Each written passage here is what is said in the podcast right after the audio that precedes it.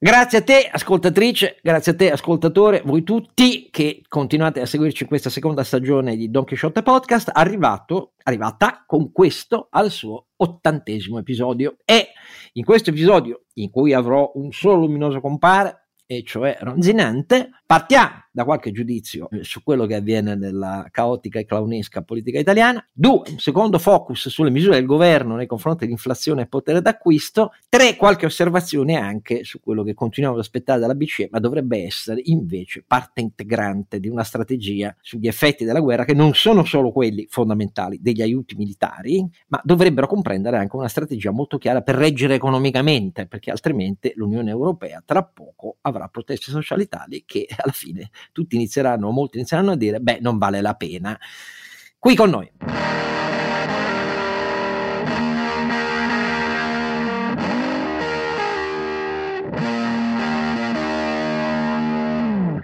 e, come avete sentito, come sempre, la voce malcerta, chioccia, e che avete ragione a scrivere troppe volte, scende di tono, si alza di tono, di Oscar Giannino, che è sempre Don Quixote, eh, è sempre quello, eh, tenterò come sempre di tenere conto delle vostre osservazioni. E in questo episodio con me Rocinante. Scalciante. Scalcinato, Scal- no, no, scalcinato, scalcinato, scalciante. No, scalcinato, scalciante, scalcinato. Rocinante e scalciante, Carlo Alberto Carnevale Maffei.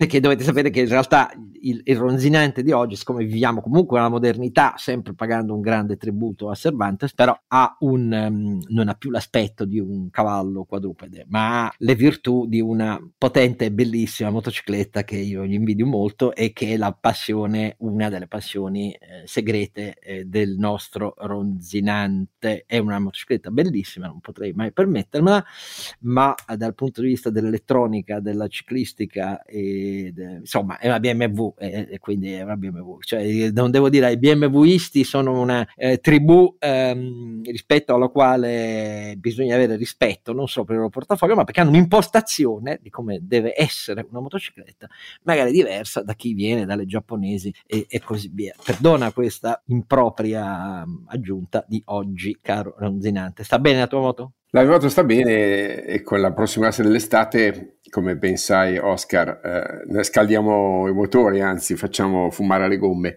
Eh, certo che se continua questa temperatura, come minimo bisogna piazzarsi intorno ai duemila metri di quota per poter circolare in moto, perché altrimenti sei in un forno. Eh lo so, infatti così è. Allora, cominciamo da le avventurose cronache di, questa, di questi ultimi giorni, che sono state tutte incentrate sulla politica italiana, su eh, la commedia, perdonatemi, io uso la, la commedia post cinque Stelle, post divisione, Conte, l'ultimatum a Draghi, che doveva essere oggi che registriamo, si è spostato di altri due giorni perché Draghi continua a sostenere i messaggi, non i messaggi, e Draghi che è stato dietro la secessione di Di Maio, e mi manca di rispetto, io voglio rispetto, eccetera eccetera. Grillo non si capisce, è tornato a fare l'oracolo, se pubblica i suoi post prendendosela con Grillo con Di Maio, no, o con Di Maio o con Conte.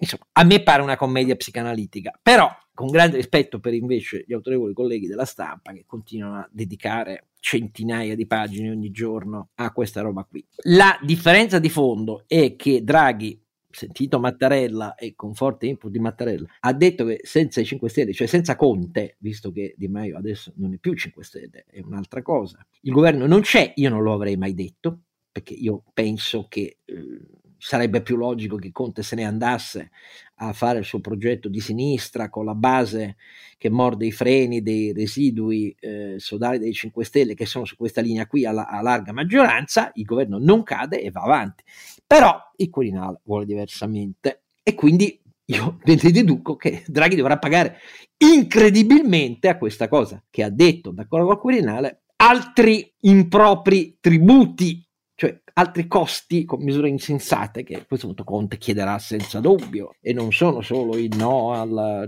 al termovalorizzatore di Roma. Però magari mi sbaglio io, io comunque guardo con questa roba a un crescente fastidio, fastidio perché è così lontana dall'elementare senso di responsabilità per quello che sta avvenendo, per la guerra, per l'inflazione, per gli impatti sulla costa delle imprese.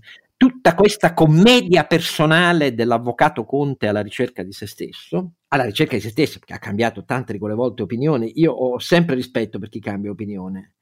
Chi ha dubbi è il sale della terra, ma chi ha solo dubbi nella vita, senza avere una certezza e cambiando convinzioni secondo le opportunità, quello non è il sale della terra, è il male della terra. Però, detto tutto questo, sicuramente è molto più saggio di me, Rocinante.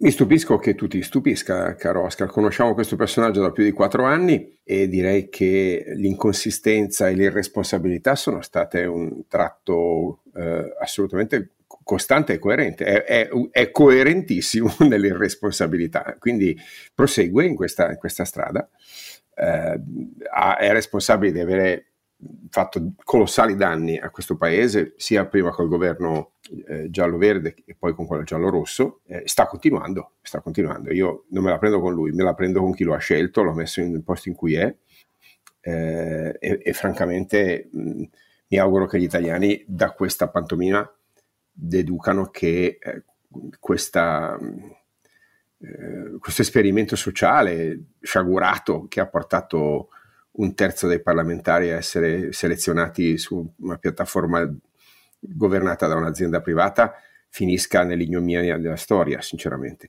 Ci ho detto, guarda, penso che non succederà esa- nulla di quello che di quello che paventi, ci sarà probabilmente una rassicurazione sul reddito di cittadinanza, che però come sappiamo una volta che gli togli tutte le eh, componenti di eh, diciamo, veleitarie sulla, sulla, mh, sulle politiche attive mai attivate e, e fallimentari eh, e, e una volta che gli, gli poni dei, dei corretti eh, elementi di, eh, come dire, di, di bilanciamento e di correzione, è un provvedimento tutto sommato di civiltà, quindi penso che Draghi, che è sempre stato abbastanza d'accordo sul su principio, glielo confermerà, probabilmente lo rivedrà e con, quel, con quell'accordo il signor eh, Giuseppe Conte se ne tornerà potendo vantare almeno un mezzo successo. Sul resto non lo so, non so cosa pensi tu, ma non, non ci sono spazi possibili, ma non tanto perché dici di no Draghi, perché dici di no alla realtà.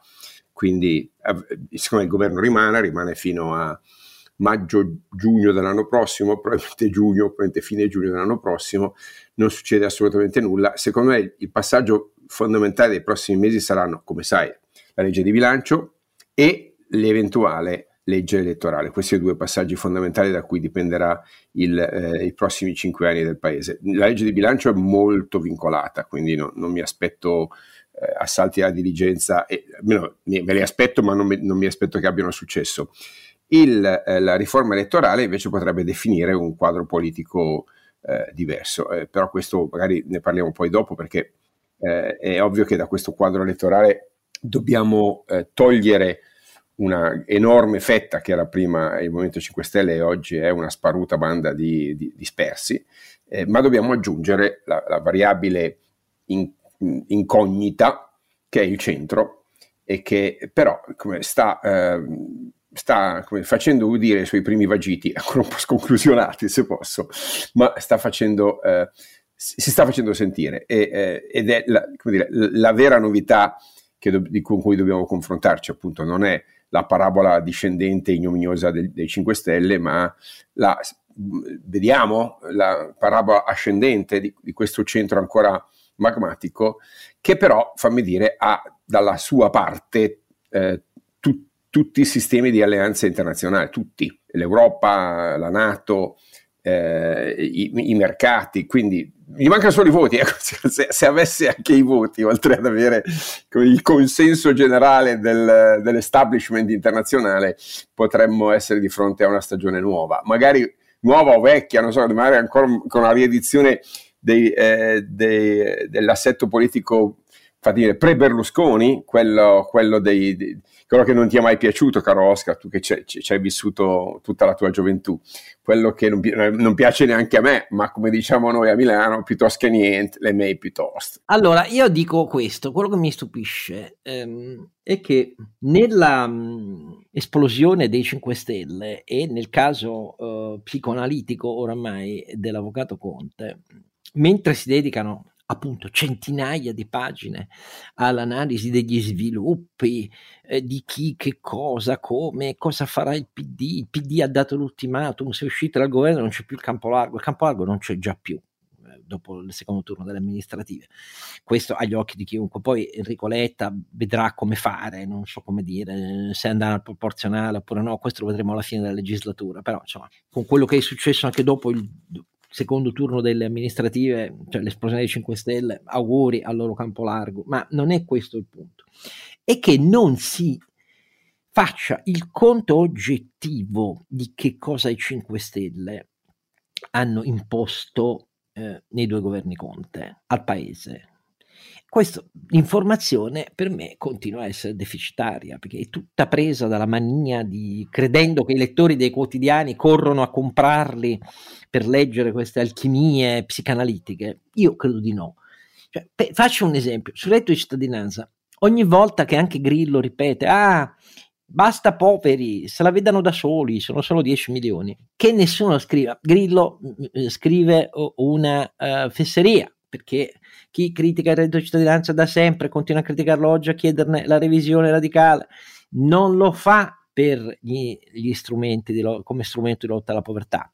Magari su quello, quel pilastro dice che bisognerebbe riscrivere il criterio con cui è dato, visto che non intercetta tutti i poveri assoluti del nord, perché è fatto con una cifra standard nazionale, mentre giustamente l'Istat calcola la povertà relativa e assoluta eh, su base territoriale, perché eh, i livelli dei prezzi per una vita dignitosa sono diversi territorialmente. Ma il problema è che tutti dicono che bisogna levargli la parte, come hai detto tu, di finte competenze delle politiche del lavoro, a cui i cinque Stelle hanno aggiunto, con la cooperazione del ministro del lavoro eh, che sono sostituiti e con la piena condivisione del ministro del lavoro attuale eh, Orlando, ci hanno aggiunto il pilastro per cui non si poteva fare una riforma delle politiche attive del lavoro seria per gli anni a venire, che traesse lezione da quello che i decenni alle spalle ci avevano dimostrato. Cosa ci avevano dimostrato? Che il meccanismo del collocamento pubblico, che risale al millenovecentoquarantanove e che in realtà negli anni novanta Treu, ministro Treu, quindi della sinistra, superammo da monopolio con almeno una fetta riconosciuta di operatività alle agenzie private del lavoro, ci aveva dimostrato anche dagli anni novanta fino ai cinque Stelle che bisognava sterzarlo ulteriormente verso la strepitosamente maggiore efficacia delle agenzie private del lavoro, visto che negli anni novanta i centri pubblici dell'impiego intermediavano, udite udita, persino il cinque per cento eh, del mercato dei ricollocamenti e assunzioni, ma nel frattempo sono pure scesi sotto il tre per cento. E invece noi questa riforma non l'abbiamo avuta, perché lo schema è stato quello di dire che il secondo pilastro, quello della ricollocazione al lavoro, del reddito di cittadinanza, che non ha mai funzionato, non parlo della commedia dei Navigator perché è meglio parcere subiectis, eh, non parlo della commedia di aver chiamato Domenico Parisi l'uomo del Mississippi, che ci aveva promesso la mitica app per cui c'era l'intermediazione diretta dei beneficiari occupabili a, a nuovi lavori, che non si è mai vista, tutte frottole gigantesche figlie di paradossali mistificazioni di fake news, ecco, ma in cambio abbiamo un sistema che il P D non cambia, nessuno vuole ca- cambiare più, perché ci abbiamo, ci hanno discusso per tre anni e ce lo beccheremo per anni, in cui il pilastro fondamentale restano ancora i cinquecentocinquantuno centri per l'impiego pubblici che hanno, avevano, prima delle nuove assunzioni col P N R R,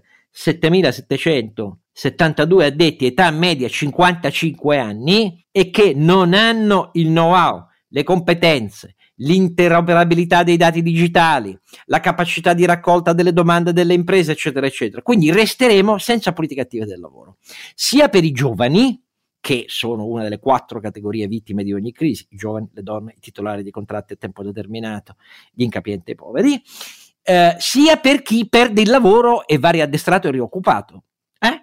Ecco, perfetto. Questo per esempio, che è un impatto strutturale pesantissimo, un'ipoteca sul futuro del paese, tutti dimenticato. Io non me la dimentico, perché questi sono errori strutturali fatti per difendere un meccanismo, reddito di cittadinanza, buono per la lotta alla povertà, pessimo per come è stato fatto, e che ancora oggi Grillo e Conte insieme difendono come intoccabile, perché sennò significa sputare in faccia ai poveri. È il contrario, e non avere misure che consentano ai poveri, quelli occupabili, di uscire dalla povertà lavorando, che si sputa in faccia ai poveri, perché il sussidio questo è, e non è la mancanza di rispetto, è al contrario un'idea di proattività per risolverlo il fenomeno. Noi siamo riusciti con questa impostazione a raddoppiare la spesa pubblica a carico della fiscalità generale a fini sociali e a raddoppiare insieme i poveri. Perfetto. Ecco, però io queste analisi non le leggo mai, a dirvi la verità, mai. Mai. E, e non voglio parlare il T A P, tutte queste cose qui smentite dalla storia e che Di Maio va de, de, de, adesso rivede tutte una per una. Però quindi vogliono fare una cosa che è il partito del no, vadano a fare eh, France Insoumise in versione francese, con articolo uno, con il pezzo del P D che ci crede e così via. Auguri, ma almeno è tutto più chiaro che credere invece che eh, non si sa cosa sia il Conte di oggi, dopo non aver capito che cosa è stato per quattro anni. Questa è la mia eh, opinione secca, però evidentemente è troppo secca perché eh, i, i grandi strumenti dell'informazione italiane possano pensare di doverla offrire eh, ai loro lettori, perché bisogna sempre usare questo atteggiamento di eh, rispetto. Il rispetto si deve a tutti, ma l'analisi fattuale delle conseguenze, questo dovrebbe essere uno strumento dati alla mano di un'informazione ben fatta. Invece no, chiacchiere e psicanalisi. Eh vabbè, chiacchiere e psicanalisi, non sono d'accordo, del resto sono una pianta estromessa da ogni orto ufficiale dell'informazione italiana e mi tengo però alla mia convinzione. Questo è anche perché a furia di fare così negli anni si sono alimentate le fake news con cui si sono fatti milioni di voti. Se siamo diventati il paese con il primato del populismo a destra e a sinistra, la responsabilità dell'informazione io non lo sottovaluterei tanto, visto che poi i miei colleghi insorgono sempre in nome della difesa del loro santo mestiere. Forse farsi un severo severo, non sereno, severo esame di coscienza servirebbe, a dire la verità. eh. Detto tutto questo, Fa, fammi, ah, solo, fammi ricordare solo una cosa, Oscar, giusto perché, che il programma elettorale dei cinque Stelle sull'energia era ed è stato uno dei, eh, degli ostacoli fondamentali anche a, a soltanto iniziare una seria discussione sulla politica energetica di questo paese, eh, con la loro posizione ideologica assoluta a qualsiasi forma di eh, pragmatismo, con la, il, come dire, i talebani del, eh, delle rinnovabili, eh, peraltro con un'attenzione eh, spasmodica a bloccare qualsiasi iniziativa con un codice degli appalti, anche lì di, direi da, da, da Santa Inquisizione, quindi eh, contraddittori in nuce, perché ovviamente le rinnovabili hanno un impatto ambientale importante sull'uso del suolo e se tu eh, hai un codice degli appalti e un apparato burocratico che fondamentalmente punta alla tutela a prescindere di, del, de, di qualsiasi contesto ambientale e territoriale, sei in una, in una morsa mortale, e che è quella dove ci sono infilato. Cioè in questi cinque anni, quattro cinque anni, abbiamo ridotto in realtà il tasso, come sai Oscar, di eh, installazione delle rinnovabili. Eh, solo negli ultimi settimane, diciamo così, siamo passati a, a un'accelerazione che peraltro non ci porta neanche alla velocità di crociera necessaria per i progetti. Ecco, io vorrei solo ricordare che ci ascolta che eh, una significativa responsabilità per le condizioni eh, penose e, e pericolosissime in cui si trova la politica energetica dell'Italia, eh, il nome e il cognome da, ehm, da incolpare per tutto questo è chi ha eh, votato, appoggiato e supportato il programma politico del Movimento cinque Stelle. Non solo, non solo quello, ovviamente ci sono responsabilità condivise anche dal P D e, e dalla sinistra, ehm, ma devo dire che è, è, la, è la singola questione meno dibattuta, ma probabilmente più strutturale, eh, che eh, dovrà in qualche maniera venire eh, risolta nei prossimi mesi e nei prossimi anni, perché ce la porteremo dietro, Oscar, ce la porteremo dietro per, per un, per un per, perché questi cinque anni persi eh, sono, ehm, sono anni che non, non, non faremo tempo a recuperare, potrebbero azzoppare la crescita del paese. Ricordiamoci, perché non sono solo i soldi spesi, sono anche eh, gli ostacoli, i veti che hanno portato questo paese a prendere decisioni sulla base di ideologie cieche, irrazionali, antiscientifiche. Ecco, eh, c'è, c'è tutto questo in questa eredità di cui oggi discutiamo, che è, che è pesantissima e che gli italiani sconteranno per questa pazzia che hanno fatto di dar credito a questi scappati di casa, caro Oscar. E di qua ripartiamo, perché il secondo focus è proprio sulle misure energetiche e eh, antinflazione, diciamo così, per contenere gli effetti dell'inflazione e del costo energetico assunte in questo caso, in questi mesi, dal governo Draghi. Allora, Carlo Alberto, ehm, qual è stata fino a questo momento la risposta che il governo Draghi ha dato ai morsi crudeli, di cui non possiamo immaginare la durata, perché questa è l'amara realtà, visto che ciò che le cronache di guerra e dell'invasione russa in Ucraina continuano a proporci ogni giorno, da parte del governo Draghi? Diciamo un mix di interventi, alcuni dei quali, prima, primo filone, quelli di affrontare in tempi ragionevolmente brevi, in realtà si è capito dopo due mesi di invasione, i più brevi possibili, la sostituzione del gas russo, nel caso europeo gas e olio e anche petrolio russo, nel più breve tempo possibile. Uno, due, eh, iniziare con misure a mitigare l'effetto per famiglie e imprese dei sovraccosti a doppia cifra della bolletta in questo duemilaventidue, dopo che già però nel duemilaventuno il fenomeno della crescita del prezzo dell'energia era sotto gli occhi di tutti e si diceva che durava poche settimane, non era così, la guerra lo ha incrudelito e eh, ha fatto passare dall'orizzonte mentale di tutti l'idea che sia una cosa breve, per così dire. Terzo pilastro, quello delle misure strutturali, e qui eh, rientriamo nel discorso che facevi tu, cioè quello di un disegno di politica energetica di medio-lungo periodo che abbia imparato dagli errori della eccessiva dipendenza energetica. No, quello noi continueremo ad avere dipendenza delle materie prime eh, fino a che non sarà compiuto l'idilliaco percorso delle eh, rinnovabili eh, e anche in quel caso con una forte componente di dipendenza però geostrategica dalla Cina. Ma il problema è quello di ehm, vedere come fare ad accelerare la realizzazione degli impianti, uno, due, battersi insieme, perché l'accelerazione del cinquanta per cinquantacinque, avete visto anche la recente intervista di eh, De Meo, che è il capo della Renault, ehm, che ha detto bisogna spostarla in avanti la data del duemilatrentacinque e bisogna pensare alla neutralità tecnologica, non scegliere dall'alto solo l'elettrico per la propulsione eh, dei veicoli, perché così facendo noi ci tagliamo le gambe da soli, visto che hanno escluso attualmente anche le biomasse, il biometano, ehm, i G P L, eccetera, eccetera.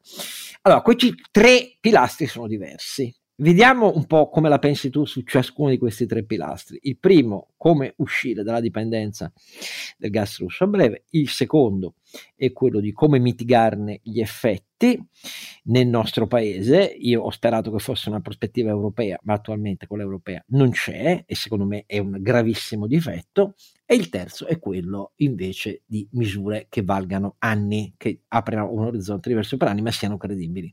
Che pensi? Che bisogna lavorare sul lato della domanda, visto che l'offerta purtroppo è rigida, eh, e invece il governo ha fatto il contrario. Invece il governo ha, ehm, eh, ha speso trenta miliardi per, per limitare i prezzi, che sono invece l'effetto più importante quando vuoi eh, razionalizzare la domanda e allocare correttamente i consumi. trenta miliardi potevano, potevano spendere un terzo di quella cifra per sostenere i consumatori più deboli, invece di finanziare il pieno al S U V a sei cilindri. Francamente è una, una cosa che io non riesco a capire come Mario Draghi. Quindi prima, prima cosa detta chiara, il bonus a tempo duecento euro che il M E F ha voluto invece di misure strutturali, dicendo a Draghi così conteniamo l'effetto sulla finanza pubblica, avremo le redini in mano, ma dato a trentuno virgola cinque milioni di italiani, visto che la misura va rifinanziata, non è affatto effimera, punto numero uno. Due, molto onerosa, ma per di più dispersa su trentuno virgola cinque milioni di italiani invece che sui dieci milioni di italiani che se la passano davvero peggio, è una roba senza senso. D'accordo? È senza senso, ma è sbagliato intervenire sui prezzi, specialmente in queste condizioni. I prezzi devono dare un segnale di scarsità e devono dare un segnale quindi di efficienziamento energetico.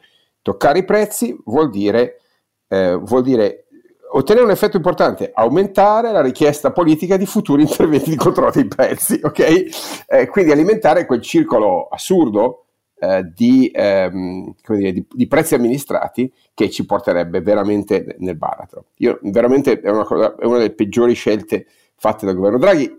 Dal governo Draghi, perché se penso a Mario Draghi, lui ha detto l'unica cosa intelligente su questo: volete la guerra o volete i condizionatori accesi? La pace, anzi, chiedo scusa. Cioè lui il, il dilemma lo ha posto, ok? Ehm, però poi la traduzione in termini di politica economica, mi dispiace, ma per me è sbagliata, eh, ha distrutto trenta miliardi di, di, eh, di, di bonus, eh, cioè di, di euro di, eh, ehm, di patrimonio pubblico, spesi malissimo, eh, bruciati proprio inutili. Il secondo punto ovviamente è lavorare sull'offerta. Allora, c'è un tema di diversificazione, caro Oscar, lo sai, e su questo qualcosa è stato fatto, ma c'è un tema di aumento della produzione. Noi dovevamo lavorare sicuramente per riaprire eh, i, eh, gli sfruttamenti dei nostri giacimenti eh, in, nel Mediterraneo. La cosa non è immediata, ma è quantomeno eh, strutturale, perché ovviamente ci consentirebbe di Eh, di, di ridurre strutturalmente un pezzo di dipendenza. Poi non stiamo già parlando di giacimenti infiniti, ma insomma, un centinaio di miliardi di metri cubi ci sono e, e diciamo un conto è pagarli e un conto è estrarli. Eh, invece cosa abbiamo fatto? E qui torno al tema di prima, ma collettivamente come società abbiamo drammaticamente ridotto gli investimenti in estrazione eh, su gas. Eh, le... Eh, I, i, diciamo, i, i, il livello di investimenti si è ridotto veramente al sessanta settanta per cento, la produzione di gas europea è scesa da centosessanta miliardi di metri cubi a cinquanta miliardi di metri cubi, quindi si è ridotta di, di, di, di, di due terzi, più di due terzi. Eh, e l'altra cosa che avremmo dovuto fare era eh, avere poli di rigassificazione, essendo noi un paese che poteva addirittura fare uno hub europeo, la rigassificazione, invece manco ne abbiamo abbastanza. Per noi potevamo addirittura fare un'industria della rigassificazione fatta bene, e, e secondo me dovremmo farlo assolutamente, nel senso che la candidatura per, eh, per fare i rigassificatori è, è, è fondamentale ehm, ed, è, ed è una candidatura che richiede eh, pianificazione, richiede identificare i siti. Anche qua abbiamo eh, il, il solito eh, movimento di opposizione che, guarda caso, fa capo sempre a quel movimento politico di cui parlavamo prima, che si oppone anche a quello di Piombino. Um, il terzo elemento da fare è um, invece um, dal punto di vista, diciamo, dell'incentivo. Beh, no, beh, beh, no, non solo, eh. fammi dire, non solo eh, no, non so, al so, momento so, sì. No. No, non solo perché io faccio due, faccio due esempi per far capire a chi non segue dettagliatamente, eh, eh, però ci ascolta.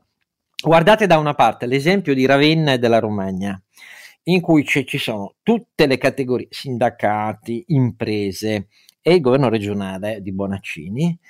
Eh, Ra- Ravenna è candidata a un polo con la piena condivisione di tutti, in cui c'è sia un, float, un rigassificatore marino aggiuntivo, Um, sia a riprendere, chiede esplicitamente al governo di andare uh, oltre il, il Piteia, di riprendere la prospezione e l'estrazione di gas uh, in Adriatico, un impianto avanzato um, per uh, l'idrogeno e un um, parco eolico uh, flottante anch'esso aggiuntivo. Allora, da una parte Ravenna, condivisione politica e sociale e visione di lungo raggio, dall'altra Piombino.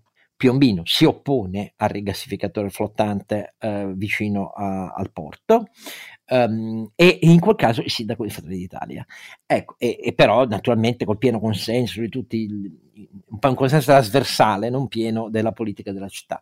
E questo dimostra che in Italia ancora non abbiamo capito molto di quello che sta succedendo e deve succedere. Scusa l'inciso, ma era... No, no, figlio, è fondamentale, cioè, perché la, la famosa sindrome NIMBY, cioè not in my backyard, colpisce sempre anche in questo caso, anche nel caso dei rigassificatori, che sono oggettivamente po- poco più che degli impiantini, eh, fatemi dire, portabili, insomma, oggettivamente con, con impatto ambientale molto ridotto. Il terzo elemento è strutturale, e cioè intanto smettere di, di, di manipolare fiscalmente gli incentivi delle imprese eh, di, eh, di estrazione, produzione e distribuzione, perché ovviamente questo, questa manipolazione fiscale, mi riferisco alle, alle tasse sui presunti extraprofitti calcolati in maniera esoterica alla Harry Potter dall'Agenzia delle Entrate e dal governo, dà un segnale chiaro, cioè non investite perché siete in, una, siete in un paese di pazzi, che cambia la regola del gioco, e quindi vi trovereste a dover, a dover poi pagare il prezzo della vostra scellerataggine. Questo, questo segnale di ulteriore eh, diciamo, riduzione degli investimenti infrastrutturali nelle filiere eh, del, eh, dei, mh, dell'energia è, è, è scellerato. Cioè, fai conto che, come ti dicevo, il, eh, il livello di impegno finanziario in termini di investimenti infrastrutturale nell'ambito, fammi dire, oil and gas in Occidente è passato da centocinquanta miliardi di dollari a settanta miliardi di dollari l'anno scorso, quindi più che dimezzato, eh, lasciando quindi il monopolio poi ai cinesi, ai russi e, e via dicendo. Quindi ci siamo veramente fatti del male da soli. Ecco, questa cosa qua, questo disincentivo fiscale, questa, un, questa struttura ondivaga, che non è soltanto italiana, eh, è, è in generale europea. L'Europa ha fatto l'anima bella su queste cose qua. Ed è colpevole di quello che hai detto correttamente tu, cioè di una manipolazione tecnologica inaccettabile. Un conto è, eh, come dire, non scegliere la tecnologia ma fissare degli obiettivi. Per esempio, vogliamo fissare la neutralità carbonica, benissimo, il nucleare ha un, bass- un bassissimo contributo al, al contributo carbonico, ma, ma uno dei più bassi in assoluto. Se, se, se prendiamo anche i processi produttivi è più basso del solare, perché produrre pannelli solari e smaltirli alla fine ha più impatto sul C O due, eh? lo, ricordi, lo ricordiamolo, la gente se lo dimentica, no? O i carbonati sintetici anche qua, no? Quindi un conto è la neutralità carbonica, un conto è dire no, adesso dovete usare il motore elettrico, l'ha deciso Bruxelles o, o Strasburgo. Ecco, queste cose sono, vanno dette perché sono a livello europeo e non solo italiano. Ma l'Italia ha una colpa ulteriore, che è quella di non aver spiegato agli italiani che la politica energetica è fondamentale, eh, collante della nazione, sociale, economico e eh, organizzativo. Sembra che l'energia sia un tema tecnico delegato a qualche camice, camice bianco. Assolutamente un tema democratico, e adesso ce ne siamo resi conto. È talmente democratico che una discussione sia sulla eh, priorità del efficientamento energetico, sia sul mix di fonti, e ci includo ovviamente il, il nucleare, non è stata fatta. La più grande colpa del governo Draghi, secondo me, è non avere iniziato un percorso di educazione, di trasparenza, di preallarme vero alla, eh, alle imprese, ai cittadini, eh, mettendo, mettendo sul tavolo un vero piano energetico non di emergenza. Ci siamo limitati a rincorrere ogni volta i picchi del prezzo del gas. Questa cosa francamente è grave, molto grave, eh, compre- rischia di compromettere la stabilità del, del paese nei prossimi anni, e eh, è per me inspiegabile, perché tra l'altro su questi punti ormai gli elementi ingegneristici, tecnologici sono abbastanza chiari, cioè non, non, non c'è, come dire, un... Un, un problema di dilemma, capisci? La neutralità tecnologica è un principio fondamentale, il mix produttivo delle fonti è un altro tema ormai smarcato a livello internazionale. Perché un governo come quello Draghi non ha il coraggio di porre veramente questo dilemma sul tavolo del dibattito pubblico? Ecco, questa cosa non me la spiego, caro Oscar. Nemmeno io. E faccio un po' di ripasso a chi ci ascolta delle misure che eh, negli ultimi mesi eh, sono state assunte per fare capire che n- non c'è neanche l'ombra del pregiudizio nelle nostre opinioni. A maggior ragione del governo Draghi, D- Draghi per, per la statura e il peso che ha a livello internazionale, il prestigio dato al Consiglio Atlantico, al Consiglio Europeo, al G sette. G sette è stata una cosa molto importante, io ve l'abbiamo già detto, non ci aspettavamo quei seicento miliardi volti a quei paesi che è giusto che l'Occidente non voglia consegnare a un mondo spaccato in due eh, e l'altra parte è a guida cinese e, e coi russi ancillari, no? Ecco, non si discute su Draghi rispetto a Conte, non, non, è fantascienza anche solo porre il paragone. Detto tutto questo, le misure assunte sull'energia testimoniano che non Draghi personalmente, che non è tenuto a essere un esperto tecnico di energia, ma che i vertici ministeriali che le hanno congegnate continuano ad avere le idee molto confuse, perché in dodici mesi l'effetto, quando Carlo Alberto parla di trenta miliardi, è l'effetto complessivo sulla finanza pubblica approssimativo di tutte le misure degli ultimi dodici mesi, cioè da metà dell'anno scorso a oggi, per gli sgravi sulla bolletta elettrica e gas, tutte le misure assunte, eh, comprese quelle di inizio quest'anno, quindi la riduzione temporanea e limitata delle accise, eh, fino ad arrivare al bonus duecento euro per i trentuno virgola cinque milioni di ehm, italiani. L'effetto era nella testa del M E F di avere misure a tempo per contenere gli effetti sul saldo pubblico, rivelatosi infondato, perché come vedete dagli ottanta a ottantacinque euro a megawattore del gas a cui era sceso dopo due mesi di invasione il prezzo del gas spot, quello olandese, con le pilotate chiusure di rifornimenti a paesi europei, eh, la scorsa settimana Putin è riuscito a farlo risalire a centoquarantanove euro a megawattore, e udite udite anche l'Algeria si adegua cambiando i prezzi, quindi l'Algeria non ci chiuderà i rubinetti ma ce ne dà di più, però i prezzi si adegua, quindi l'effetto per così dire della temporaneità sul saldo pubblico non c'è. Uno, due, l'effetto sulla eh, mh, sostenibilità di queste misure, se dai bonus a, a, trentuno virgola cinque milioni di italiani non c'è nemmeno quello, perché non lo stai concentrando sul problema vero. E se poi andiamo alle misure fiscali e a quelle regolatorie, la confusione delle impostazioni risalta dalla stessa concatenazione temporale successiva delle misure che sono state assunte, perché a gennaio ci fu un primo intervento per dire: no, noi dobbiamo evitare che i produttori di rinnovabili, e che quindi sono molto più economici, traggano vantaggio dal fatto che i prezzi energetici già nei mesi della seconda parte del duemilaventuno avevano iniziato a salire vorticosamente. Questa misura assunta prima della guerra era per tutti i produttori di rinnovabili. Protesta del settore delle rinnovabili, alla fine il governo, un mese e mezzo dopo, fa marcia indietro e dice: no, vabbè, il cap vale solo per eh, gli impianti di rinnovabili che erano già in esercizio prima del duemiladieci e che sono stati più che generosamente già incentivati. Però prima confusione mentale. Questa confusione mentale poi si sposta adesso sulle proposte molto confuse fino a questo momento di intervento sul meccanismo di determinazione del prezzo energia, eh, prezzo energia elettrica. Il prezzo energia elettrica si fa sul meccanismo di costo marginale orario, cioè Eh, sì, eh, il prezzo è stabilito sulla base di chi interviene, visto che deve essere un mercato just in time, no? Quello elettrico, cioè l'offerta deve sempre coprire la domanda, e allora si, lo si fa remunerando gli impianti più costosi che intervengono a coprire la domanda. Eh, è un meccanismo che va avanti da molti anni, eh, è un meccanismo complesso. Non si è capito come e, e se il governo voglia riformarlo davvero, ma intanto confusione anche su questo ambito. Poi è arrivata a febbraio la tassa sui cosiddetti extraprofitti, calcolata su una base imponibile che non ha precedenti in nessun paese avanzato, perché è fatta sulla differenza delle operazioni I V A attivo e passivo eh, nel periodo che va da ottobre del duemilaventuno ad aprile duemilaventidue, con una stima fatta nasometricamente che in quel semestre c'erano quaranta miliardi di sovrapprofitti eh, energetici, eh, non si capisce su che base. Dopodiché si è alzata l'aliquota, all'inizio dal dieci per cento per ricavare quattro miliardi che servivano a coprire i primi bonus duecento euro, per capirci, e la si è alzata al venticinque per cento, e io temo che dovranno alzarla ulteriormente. Non si capisce bene se sulla, con quell'imponibile, su quel semestre, su che base, a dirvi la verità, però intanto così è.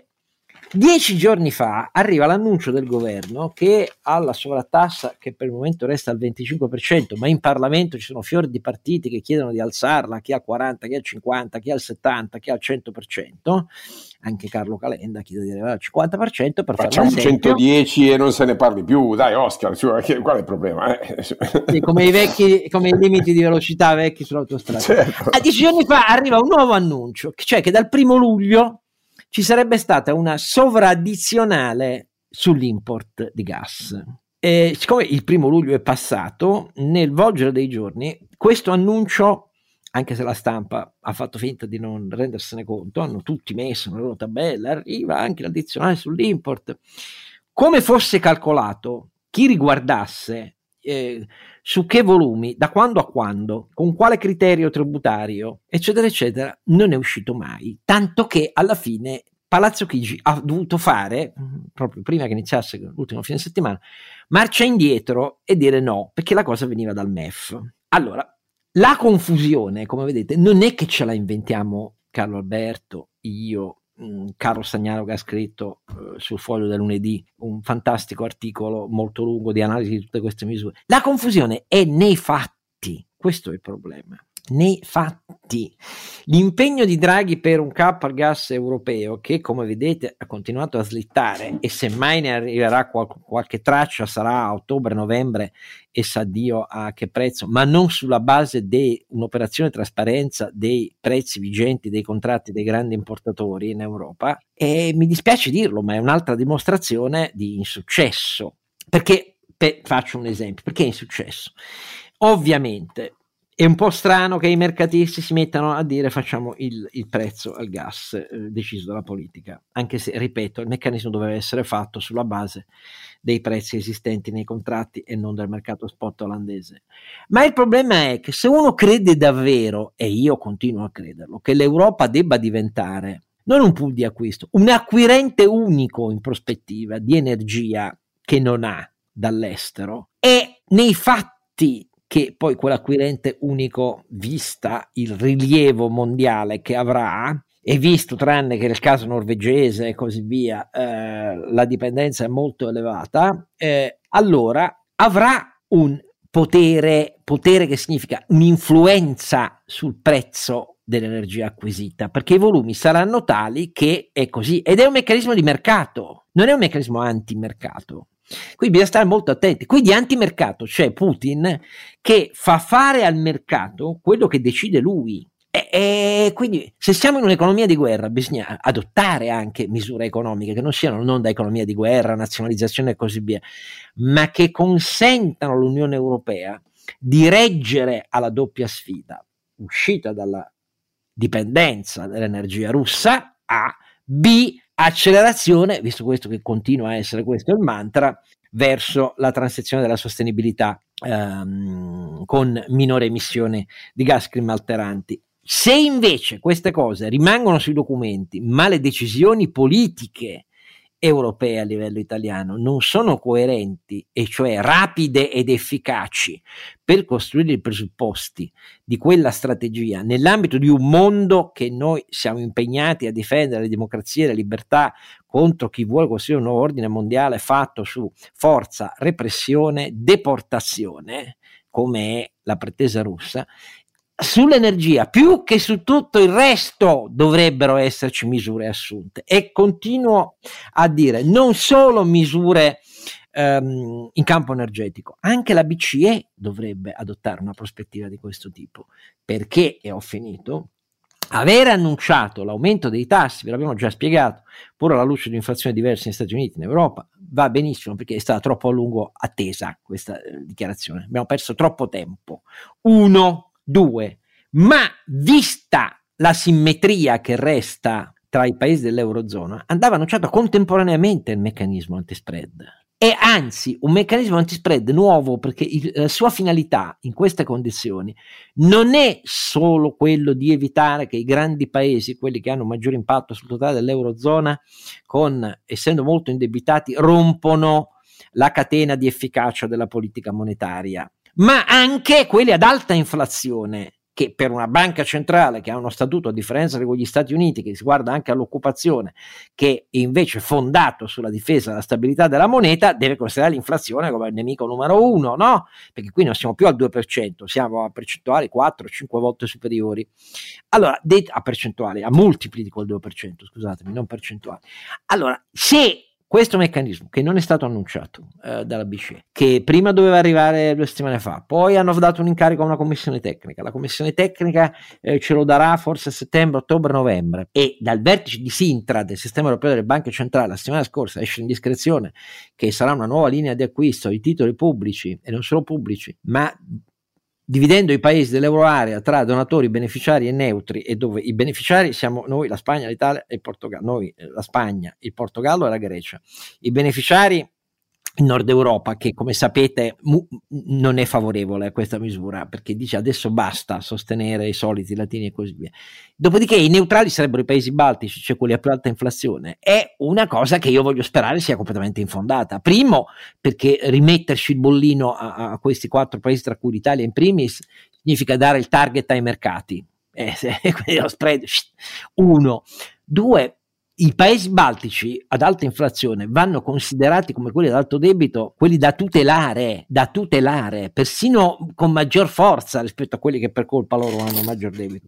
Allora io la vedo così, non so se, e lo dico senza attentare alla, alla, all'autonomia della B C E, non penso che la politica gli debba dire niente, sono semplicemente stupito che la lezione post duemilaundici potere di text non, non sembra averci insegnato niente. Non so come la pensi tu, forse sono troppo radicale. No, penso che stiamo chiedendo alla B C E di andare molto oltre il suo mandato, e in realtà la risposta alla frammentazione dovrebbe essere una politica fiscale, non una politica monetaria. Eh, lo so. eh, cioè, eh, già ricordiamo i fondamentali. Se abbiamo un'unione che per, per mille ragioni obtorto collo, ma è sempre più stretta, perché la salute, la guerra, la difesa, l'energia mh, stanno evidenziando la, come dire, l'ineluttabilità di un percorso di f- forte unificazione, forte, come dire, sinergia fra i paesi dell'Europa. E, bene, e allora tutti gli spazi fiscali vanno cercati a livello centrale. Ha ragione qui invece Mario Draghi, che ha alzato la sua voce forte e chiara, eh, e sì. ha detto la Commissione dovrebbe poter accedere ai mercati e indebitarsi da sola. Eh, io sono favorevole da sempre, oppure scritto, a un'I V A europea per, fi- per garantire che eh, all'aumento dei tassi, aumento, alla normalizzazione dei tassi corrisponda esatto. un flusso di entrate. Quindi diciamo a chi ci ascolta, per uscire da questo cul-de-sac non si può tirare la giacca alla B C E, che ha già fatto tutto, e ovviamente, a parte i tuoi i commenti tattici che condivido, strutturalmente non può risolvere, non può cavare le castagne no, dal no, fuoco. Scusami, no, può, ecco, no. le, cavagne, le, le, le castagne dal fuoco le cavano i cittadini europei e l'opinione pubblica e i partiti, se prendono una decisione molto semplice, che è quella di dire, bene, la, la Commissione europea diventa soggetto fiscale, ha diritto di stabilire un, un livello di tasse con un modello federale all'americana, quindi un piccolo momento Hamilton, e con quello accede ai mercati e interviene sugli eventuali eh, squilibri strutturali o, o, o sulle, diciamo, divergenze, appunto sulle frammentazioni che dovessero crearsi all'interno dell'Unione Europea. Questo è il, il, la, l'approccio giusto. Purtroppo non si sente abbastanza un tema di questo genere qua. Ancora una volta l'unica voce che con lucidità si è, e non da oggi, e per evitarlo lo faceva già ai tempi eh, eh. Del, di quando era presidente della B C E, e lo diceva chiaramente, non potete chiedere alla politica monetaria di risolvere tutti i problemi della politica. Di sostituirsi alla politica di bilancio. Eh sì, sì, ricordiamo la saggezza di quel Mario Draghi e di quello di oggi, per carità, sia chiaro che anche, lo so, le mie critiche non sono al, al, alla persona, ma sono al fatto che il suo governo non è all'altezza del suo presidente, secondo me, in termini di lucidità mentale e di leadership. Um, e ciò detto, e la, attualmente eh, la B C E non è un fattore di stabilità dei mercati, caro Oscar, è, è un fattore, come dire, di esaltazione dei, um, de, delle distorsioni. Posto che Beh, ammetterai che mercato, questo...